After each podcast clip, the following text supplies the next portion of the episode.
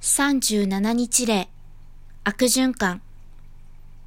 砂浴びできる場所はもうほとんどない。給水管から水が漏れて、ヒナの足が埋まってしまいそうなほど、地面がブヨブヨになっているところもある。その周辺で生活せざるを得ないヒナたちは、腹も足も尻も汚れている。弱ったヒナは他のヒナより体が汚いことが多い。歩くこともできず、糞の積もった不衛生な地面にずっとうずくまっているからだ。足に障害のあるヒナは足の裏に炎症を起こしていることが多い。歩くと痛いため、できるだけ動かずに糞だらけの地面に足をつけっぱなしにしているからだ。メイも腹のあたりが汚れ、足の裏も少し炎症を起こしている。餌を食べるとき以外はあまり歩きたくなくて、汚い地面の上でじっとしていることが増えているからだ。メイの体重はもう2キロを超えた。重い体を抱え、足の裏も痛く、しんどそうにしている。それでもよくわからない食欲に駆られ、食べずにいられない。食べて、じっとして、それだけを繰り返す。体重 2040g。足の裏の炎症、FPD。日本におけるブロイラーの FPD の発生状況調査によると、FPD は調査したすべての軽群で観察され、一部の軽群ではすべての個体に FPD を認めた、など広範囲にわたり、効率に FPD が発生していると報告されています。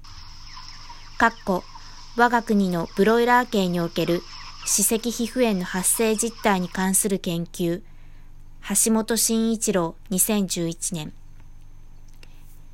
FPD の発生要因には床状態の悪さ、飼育密度の高さ、そして短期間で急成長させた品種改良も原因です。2020年のレポートでは、急激な成長するブロイラー種は、ゆっくり成長するブロイラーよりも FPD 率が高いことが分かっています。急激な成長するブロイラーが8割程度であるのに対して、ゆっくり成長するブロイラーは4割程度。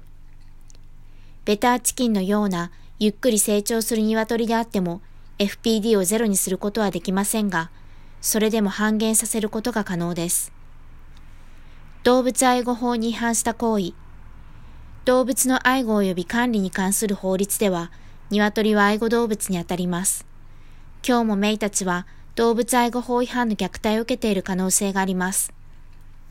水を与えずに飲めないと分かっていて放置し衰弱させる行為。第44条2項。餌を与えずに食べられないと分かっていて放置し衰弱させる行為。第44条2項。怪我をしたヒナを治療しない行為。第44条2項。過密な状態で飼育する行為。第44条2項。弱ったり疾病を抱えるヒナを治療せずに衰弱させる行為。